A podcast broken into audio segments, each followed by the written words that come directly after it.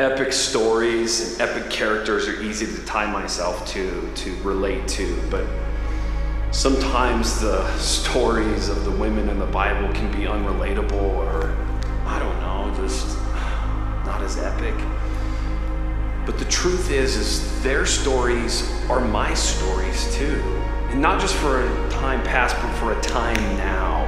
Their failures are my failures. They're good, bad. It all ends up kind of being beautiful. It's a greater story, and we're all part of it. All of it. The good, the bad, and the beautiful.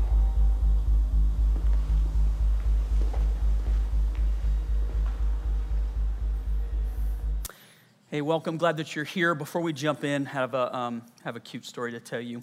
So, um, spoiling our grandkids is like one of the things that Chris and I really enjoy doing right now. And I got a uh, FaceTime call from Ezra at um, he was at Lowe's or he was at um, Home Depot. I'm not sure which one he drove himself to. He was just hanging out over there. He was there with his mom and dad, as is too. And um, so he FaceTimes me. And believe it or not, for those of you that have grandkids, you know how good they are using technology. There's stuff I can't do that that kid, I'm like, here, show me that real quick. So he, he, he got on the phone and uh, he says, Papa, look at this. And he turned the phone and there was this giant blow up mechanism. Um, it's Santa holding a candy cane with two uh, gingerbread men going in a circle making cookies and it's for the lawn. And he goes, Hey, would you buy this for me?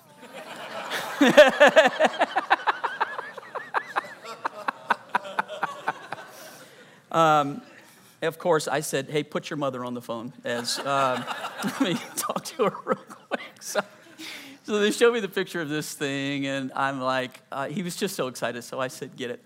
It looked to me like it was maybe about three feet, three and a half feet tall. When I see it on their lawn. It's over 10 feet tall. and he is out there running around that thing and dancing and having such a good time. Kids and Christmas, man, what a, what a wonderful thing. Um, hey, uh, if you got your notes, want to look at them real quick. Uh, we just mentioned that uh, our 2018 Israel trip is coming up. If you have a heart and you want to go, we'll have the informational meeting um, the, uh, the first Saturday there in December, and we'd love for you to be a part of that. I do need to say this real quick, though. Uh, we're limited this year. Uh, so, 2018, this is Israel's uh, 70th birthday. They've had a long period of peace, and it's gone crazy over there. I can only get 35 hotel rooms uh, total, which means 70 people. And if you back out Chris and I and the leadership and the people that have already pre registered, I've got 50 seats for sale. That's it. So the first 50 is the only way that I can do it. So I, I don't know how else to say that. I don't mean to make it sound like, you know, you hurry up and do it. I'm just literally saying we have 50 seats and that's it. So the first 50 will be it. Um, I won't do like, uh, hey, Pastor, can we slip you money tonight? No, don't want to don't want to do that. We'll do it at the meeting. But if you're interested in going, we'd love to have you go. But just be aware, it is, um, it is limited on the number of people that we can bring. If you go to Israel with us, one of the things we talk about when we're on the trip is a guy named Josephus. And for those of you who know history, uh, Josephus was a Jewish historian. Let me give you a little bit of background because it connects to the story real quick. He was a Jewish general who, uh, during the times of Christ, uh, was part of a revolt that was led against Rome. And he got trapped in a cave with 40 other people, with the entire Roman army coming against them. And they decided rather than to fall in the hands of the Romans, that uh, they would draw lots and they would do away with themselves down to the last guy. And the last guy was the general because they assumed because he was a general, he would do the honorable thing and dispatch himself. So it began with a lottery system, and uh, the first one had to allow the next one to kill him, and so forth and so on. And it got down to uh, the last guy, which is Josephus, and he decided to surrender rather than to kill himself. But it just so happens that he becomes one of the greatest historians because not only did he write about all the stuff that went on with Israel, outside of the Bible, Josephus is the only person who was an eyewitness to Jesus. And he actually writes about what Jesus looked like and who Jesus was. And outside of the Bible, it's the only written thing that we have uh, in history that talks about Jesus. It's the proof of Jesus outside of the Bible. So here's the question when we're there that people ask Was the guy a traitor to his nation, or was he a historian to be honored because of what he did? And it kind of is left to the person's imagination. Who is he? A traitor? Or is he somebody that God used in order to do something really great? Uh, if you know history, he actually wrote a whole lot, and uh, he, he, he was a tremendous historian. Here's where it connects. Katie taught last weekend, did a great job for me. Um, did you appreciate it? Okay, yeah, she just, just did a great job. Um, but Katie mentioned, hey, we're doing a series called The Good, the Bad, and the Beautiful, and that no one's anxious to do the bad women of the Bible. And she mentioned specifically Delilah. So, guess what my subject's about this week? It's Delilah, the temptress of Samson. And um, so, I'm going to talk a little bit about Delilah, but I'm going to present it in that light right there. Um, Delilah, in one point of view, was a bad woman. But if you look at it for what the Bible says, and you look at it from her point of view, all she was doing was just living her life when this guy named Samson came along and messed with her.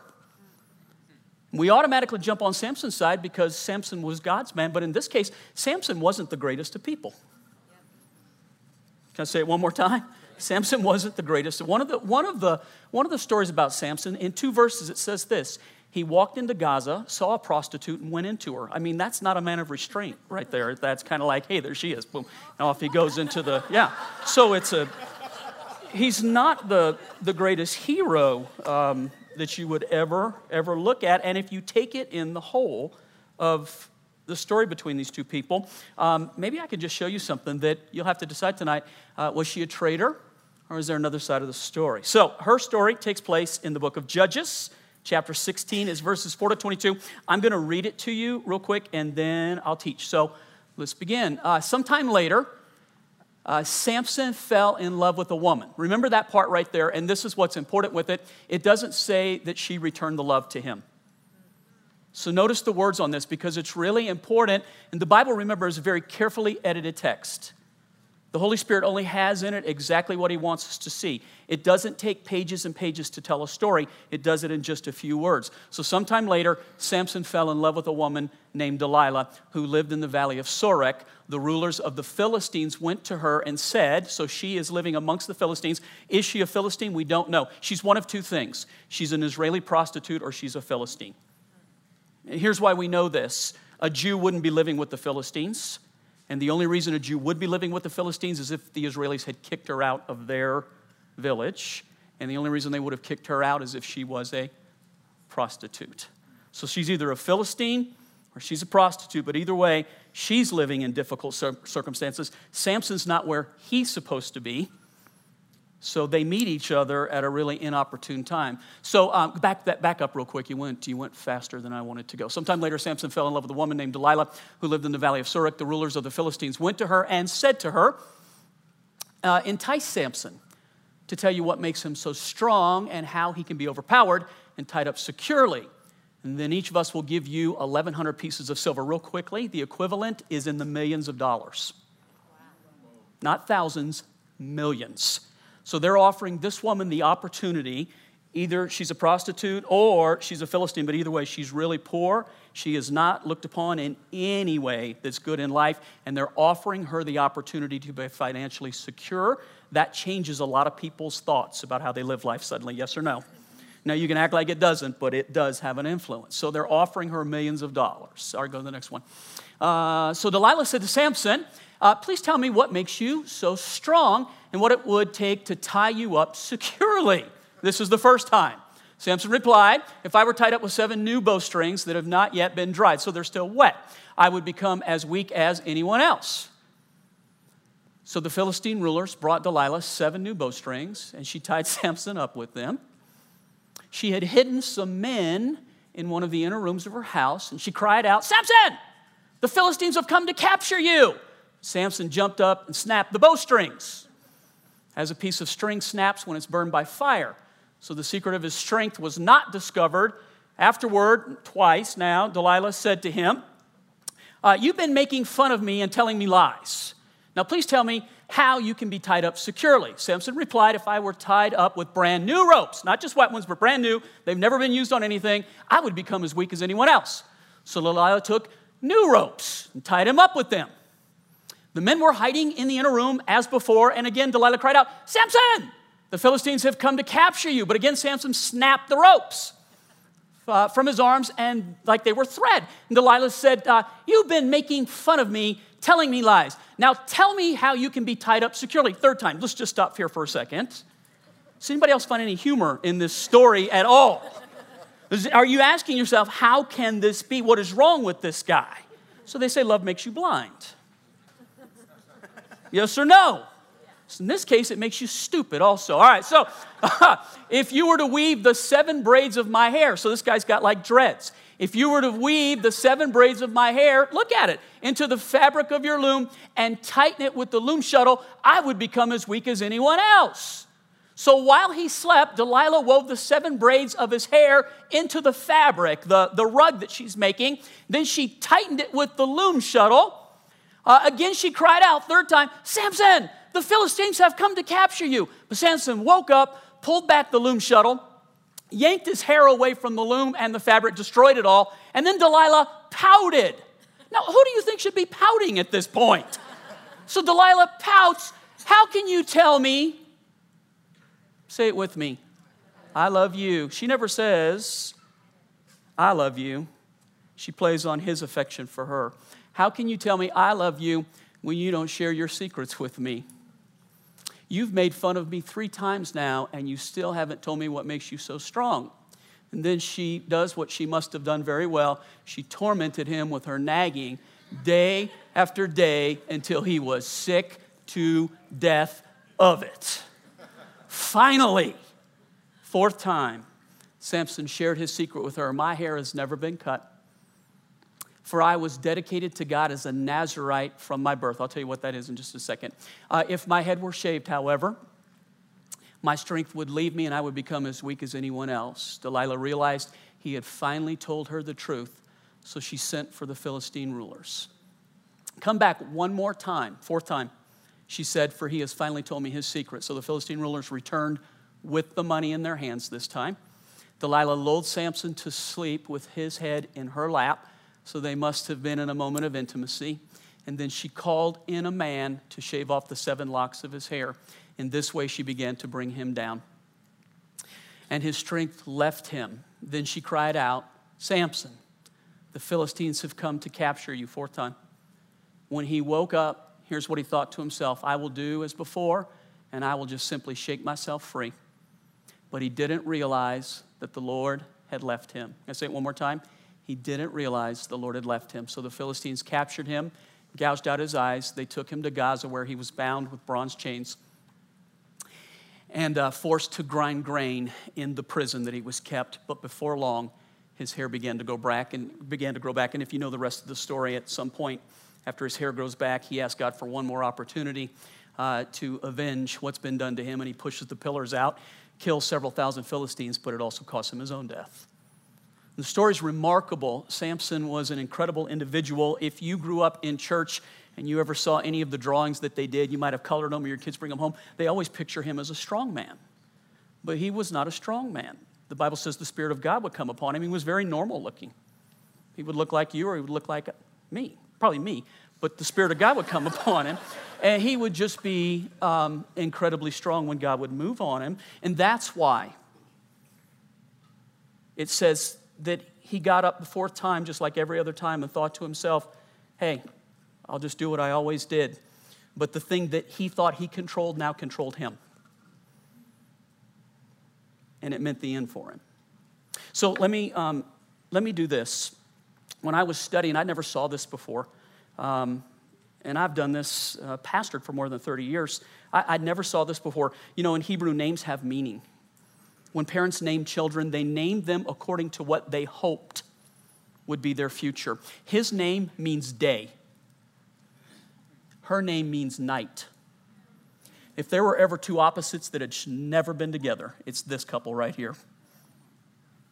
Can I give you a quick recipe for a disastrous relationship? It's not the crux of the message, but I just threw it in because I saw this and I thought, man, um, here's what happened. I had a meet and greet this last Wednesday at Lakewood campus, and I met this couple. Uh, I began this series of messages talking about Abigail, for those who remember. And I got to the end of the story about Abigail, and here's what I said If you find an Abigail in your life and she's not married, marry her. And this guy walks up to me with his fiance and said, I heard your message, Pastor. And he said, We got engaged that night. It's a smart man. All right, so if you're sitting here with somebody and it ain't going good, I'm serious right now, listen to me. Because the time to do something about it is before. Does anybody ever teach that? So listen to me right now. Let me give you just quickly a recipe for a disaster in a relationship. The first one just simply is if you got a pen or a pencil or using the online version. Uh, he loved her, but she didn't love him. He loved her, but she didn't love him. When love's not returned, quit trying. At some point, man, you've got to be honest, you've got to be realistic, and you've got to look at it for what it is. Love is always based on two people who mutually say to each other, I love you, I'm committed to you. You cannot have a marriage with one person trying and the other one not caring. You can't.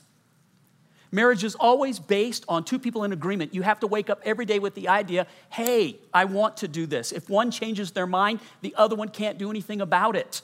That's a terrible place to be in after you're married, but if you know it ahead of time, dude, open your eyes, man. Don't ever ignore things like that. One of the worst counseling sessions I ever got myself into in my life. This guy was really big, like 6'5, 6'6 like 245 or 50 pounds. This guy, I mean, he was a big man. And of course, he marries this woman that's about four foot nothing and about 90 pounds. They were the odd couple walking in with each other. They sat down. She is crying the entire time.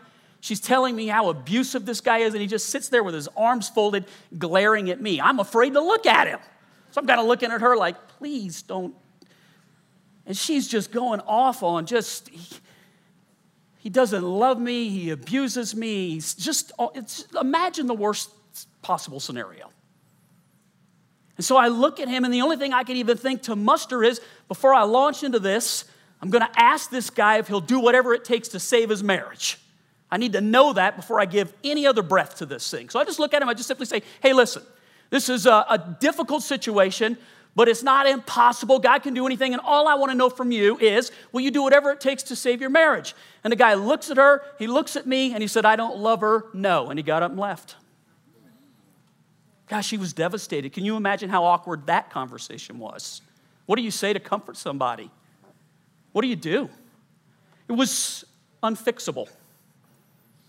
They went their separate ways. Long story short, though, he was like that before they got married. She was doing everything she could to try to hold on to him, thinking that he'll change at some point. Can I just be your pastor for a second? If it's unreturned, open your eyes. My name's John. It's all okay. Okay, let's go to two because I can see that one over real, real big. two. Let me give you two. All right. Uh, he needs her. You agree from the story? He needs her, but she needs money. He needs her, but she needs money. And in any relationship, man, it's a recipe for disaster when the person isn't in it for you, they're in it for the stuff.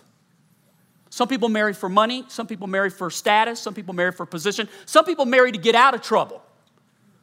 Some people marry to get away from stuff. Some people marry for all of the wrong reasons. It doesn't matter really what the reasons are. Here's the one right reason you get married because you love each other. And how do you know you love each other? It's real simple. Here's what the Bible says God loves so much that He, man, when you want to give to somebody, not get from somebody, that's love.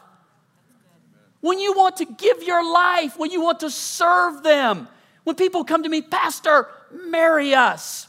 Why? Why should I do that? When I was young, I just did it because people asked me, and I thought, wow, it's, they, they love me. Then I realized they just need a pastor to marry them. That's what they need.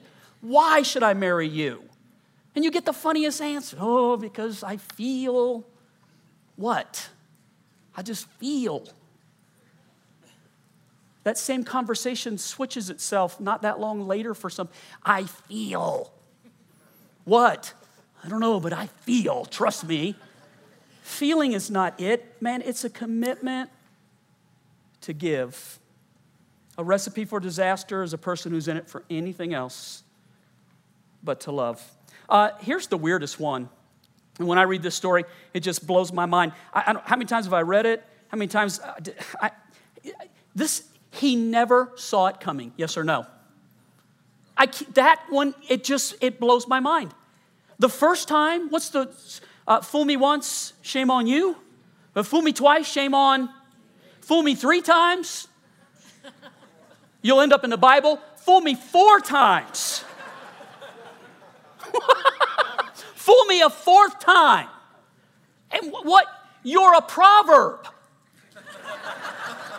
yes or no? There, what is, what, what's left on the fourth time? What is there to say after fourth? How can, how in your mind can you even justify? The first three times she says, The Philistines are upon you. He never even asked, Hey, where'd they come from? Maybe the first time they snuck in the house, but the second time, it's like, Are they related to you? Are they coming for things? What is up with this situation? Third time is crazy. The fourth time, you're just like, You're blind. Your sin will blind you. Listen to me. When you begin to pray about the stuff that God's already said no to, you've already opened yourself up to be deceived. So let me tell you about Samson real quickly and being a Nazarite. There were three things that he was supposed to do his entire life. The first one, never cut his hair, and he never did. Don't know how long it was, but it must have been long, and he had to braid it in order to, if he's in his 20s or 30s at this point, this guy's got long hair, yes or no? So he never cut his hair. Here's the second thing he can't drink wine or touch any product made from the vine. And all through the book of Judges, when it talks about Samson, all through every chapter, here's what it says you'll find Samson hanging out by the vineyards in Timnath. He's already hanging out down by where they make the wine and grow the grapes. Whether he's drinking it or not, I don't know. There's nothing wrong with drinking it, but he's not supposed to. He's made a vow before God, yes or no? So he's hanging out by things he's not supposed to be doing. And then the third vow of a Nazarite is you can't touch a dead body.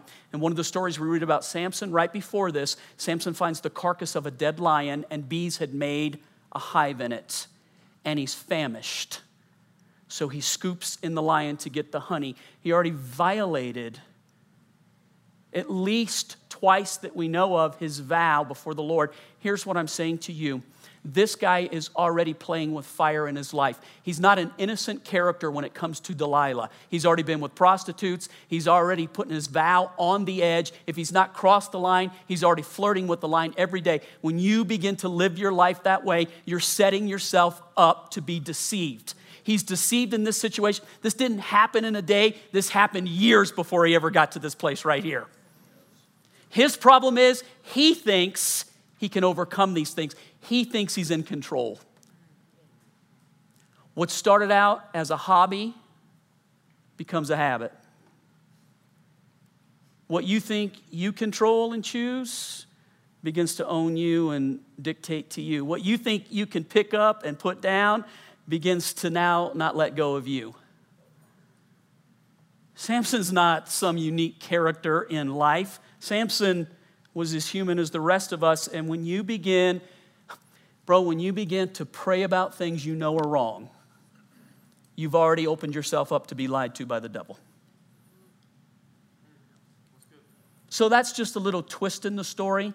And I just throw that out because maybe somebody's listening and maybe I can help you out right now. Maybe you're sitting there mad at me thinking, why would he say something about my relationship like that? Because I love you, I'm your pastor. And I'd much, listen, it's much cheaper to deal with it now than it is to get a divorce later. Yeah. Okay. Let's go on. Let me give you four things about this story that just make me go hum. Like, uh, I just can't believe this. Here's the first one uh, Samson's strong, but this woman's stronger. Here's what's amazing to me in this story um, People always think brute strength accomplishes everything. Physical strength is it. The truth of the matter is, moral character is always stronger than brute strength. This woman, I don't care how you look at her life and what you think about her, something about this woman is incredibly strong. She wasn't moved. She never deviated. She never changed her tune. She never fooled this guy. She was who she was from the very beginning. She started out tricking him. She kept going with tricking him, and she ended up tricking him. The truth of the matter is, he's a he man. He's got a she weakness, and this woman is morally stronger than he is. Yes or no? I just think, man, when you read this story, you got to read it through the eyes that it's actually portraying. It's easy to jump on Samson's side because Samson is God's guy. But the truth of the matter is, Samson, man, is doing his own thing a long time before we ever get to this. How about this? Delilah gets the bad reputation in the story, but the real problem is Samson. He's the problem. He's the one doing this. He's not supposed to, as a Hebrew, he's not supposed to intermarry. He's not supposed to find his relationships outside of what God has commanded and he's with a woman that he's not supposed to be with from the very beginning. We read this story in Delilah. You ask people in the world who have never heard the Bible but have heard her name and connected it, ask them, who's the good one, Samson or Delilah? Sam, in this case, I'm telling you, she gets the bad rep, but Samson's the problem. As a believer, man, as a person of God, there's a responsibility, and this guy is where the real problem is. How about this? This is probably the saddest scripture in the whole Bible. God left Samson, and Samson didn't even know it. Just look at me real quick. Let me ask you this question If God left you, would you know it?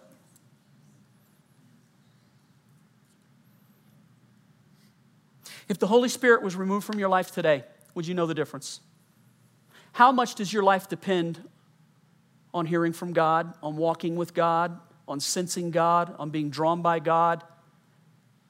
How much do you know if God is with you?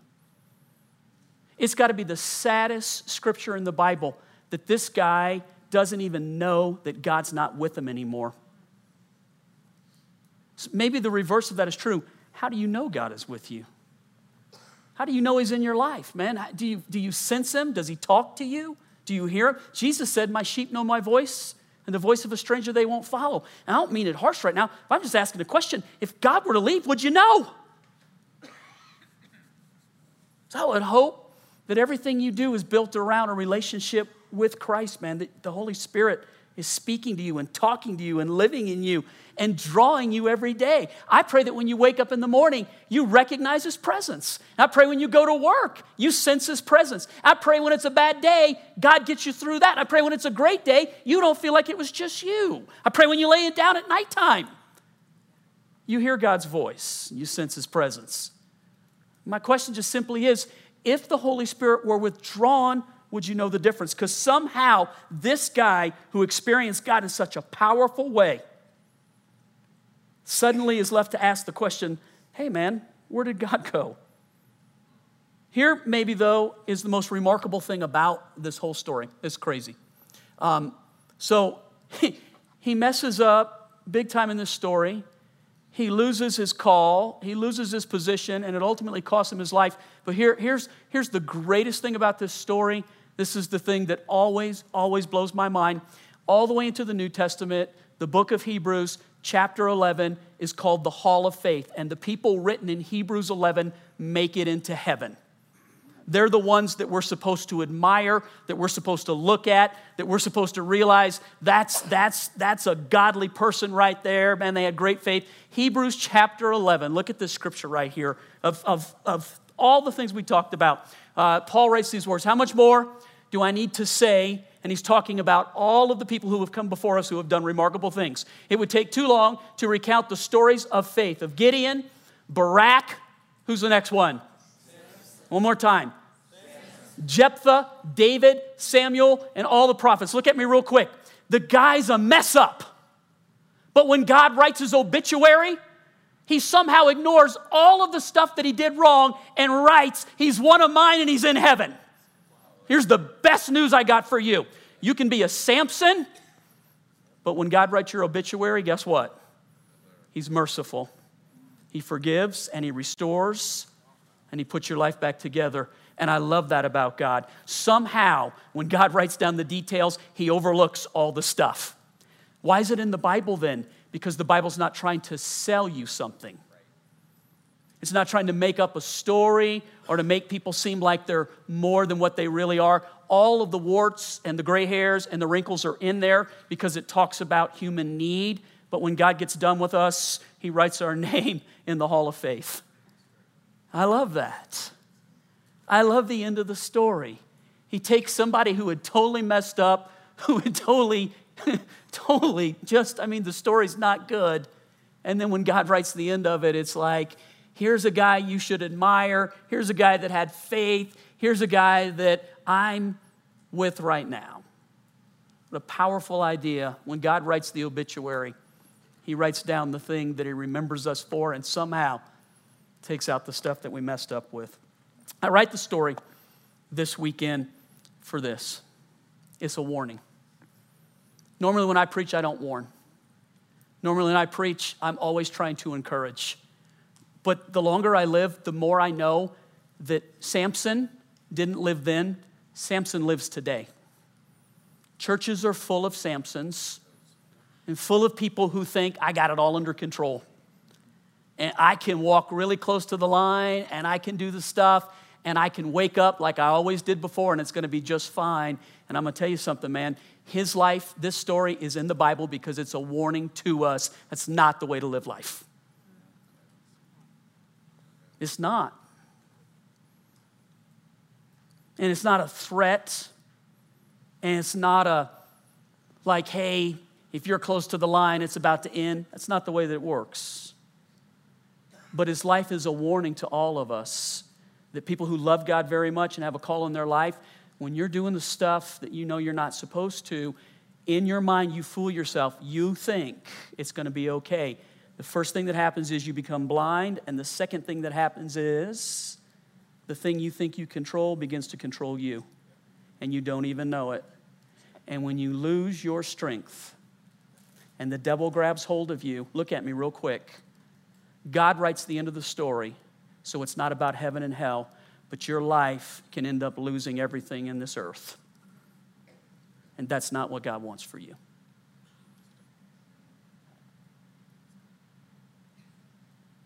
And so I stand before you, man, boldly saying, boldly, where's your life at? What's going on inside? What things do you know you're getting close to the edge on? It's the mercy of God that calls us back from the edge. It's not the judgment of God, it's the mercy of God that stops us in our tracks and says, hey, wake up, open your eyes. Seeing is not a curse, it's a blessing. God's correction, listen, is God's grace in your life. Consequences, not a person in this room who loves consequences. I promise God always yells before consequences. Whether you know it or not, God's yelling right now. Wake up. Wake up. We make a vow to God I belong to you, you belong to me. Walk in that vow, man. Walk in that vow. It's Jesus. I'm not exactly sure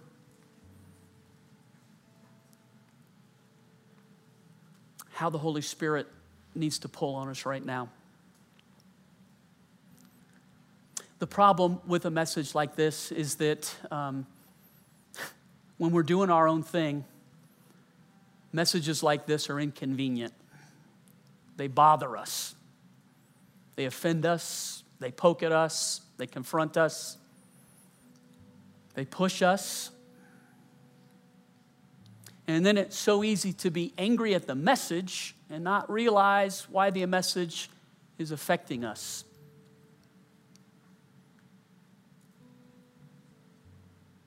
The Bible says it's the kindness of God that leads us to repentance. The kindness of God. It's not his judgment. It's not anger. God's not vindictive.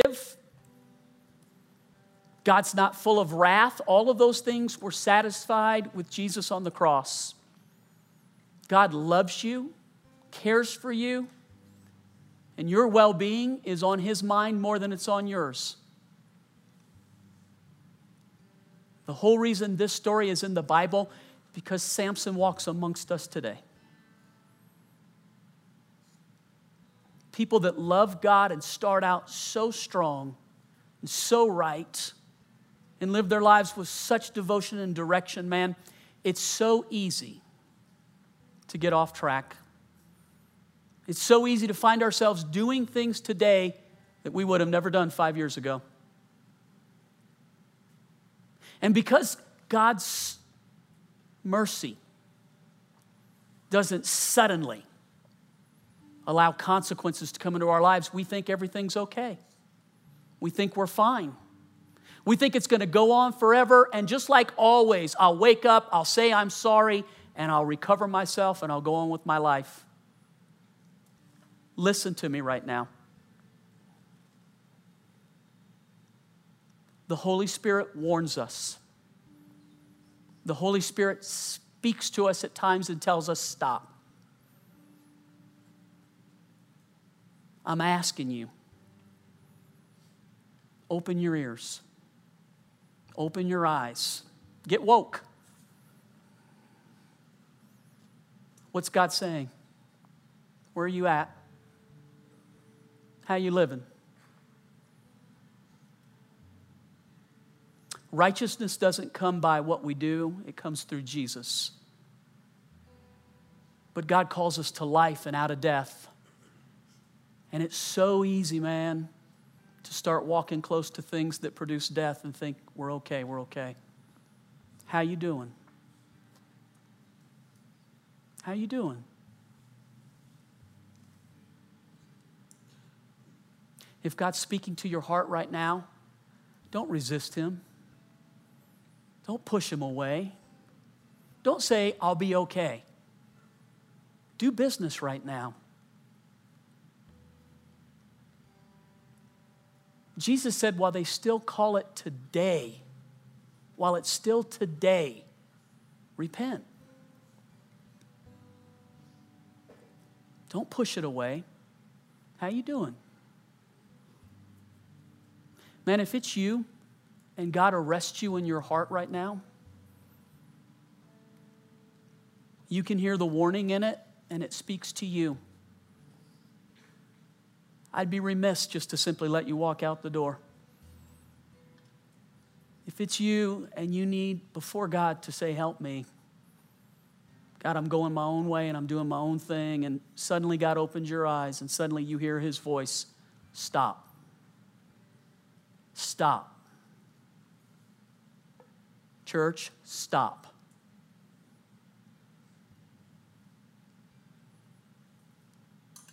Father, help us. We don't want to go our own way. We don't want to do our own thing. And we don't want to walk into things, God, that produce death in us instead of life. It's your kindness that leads us to repentance so that times of refreshing can come from the very throne room of God. God, we long for refreshing. If there are things that we need to stop and repent of, God, work in us right now. It's an act of mercy and grace to bring us to repentance. God, do it in our lives right now.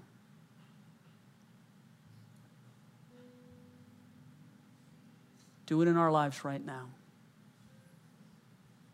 If that's you, man, in your heart, just tell the Lord, I need you to do this in me. I'm not telling you to do it. Tell God, do this in me. It's an act of grace that brings us to repentance. Father, hear our prayers right now. And as deadly serious as it is, God, you do it to bring life to us. Father, thank you for life. Thank you for your grace and thank you for your mercy. Thank you for helping us. God, I thank you for that in Jesus' name. Amen. Amen. Hey, look at me. If you go to church here, how many times am I in your face? Don't say every week. How many times? It's rare. Agreed? I'm an exhorter and an encourager. Look at me. The words that I just spoke to at the end of this, what you think you control can suddenly turn and control you. That was a word from the Lord when I wrote this message that He gave me.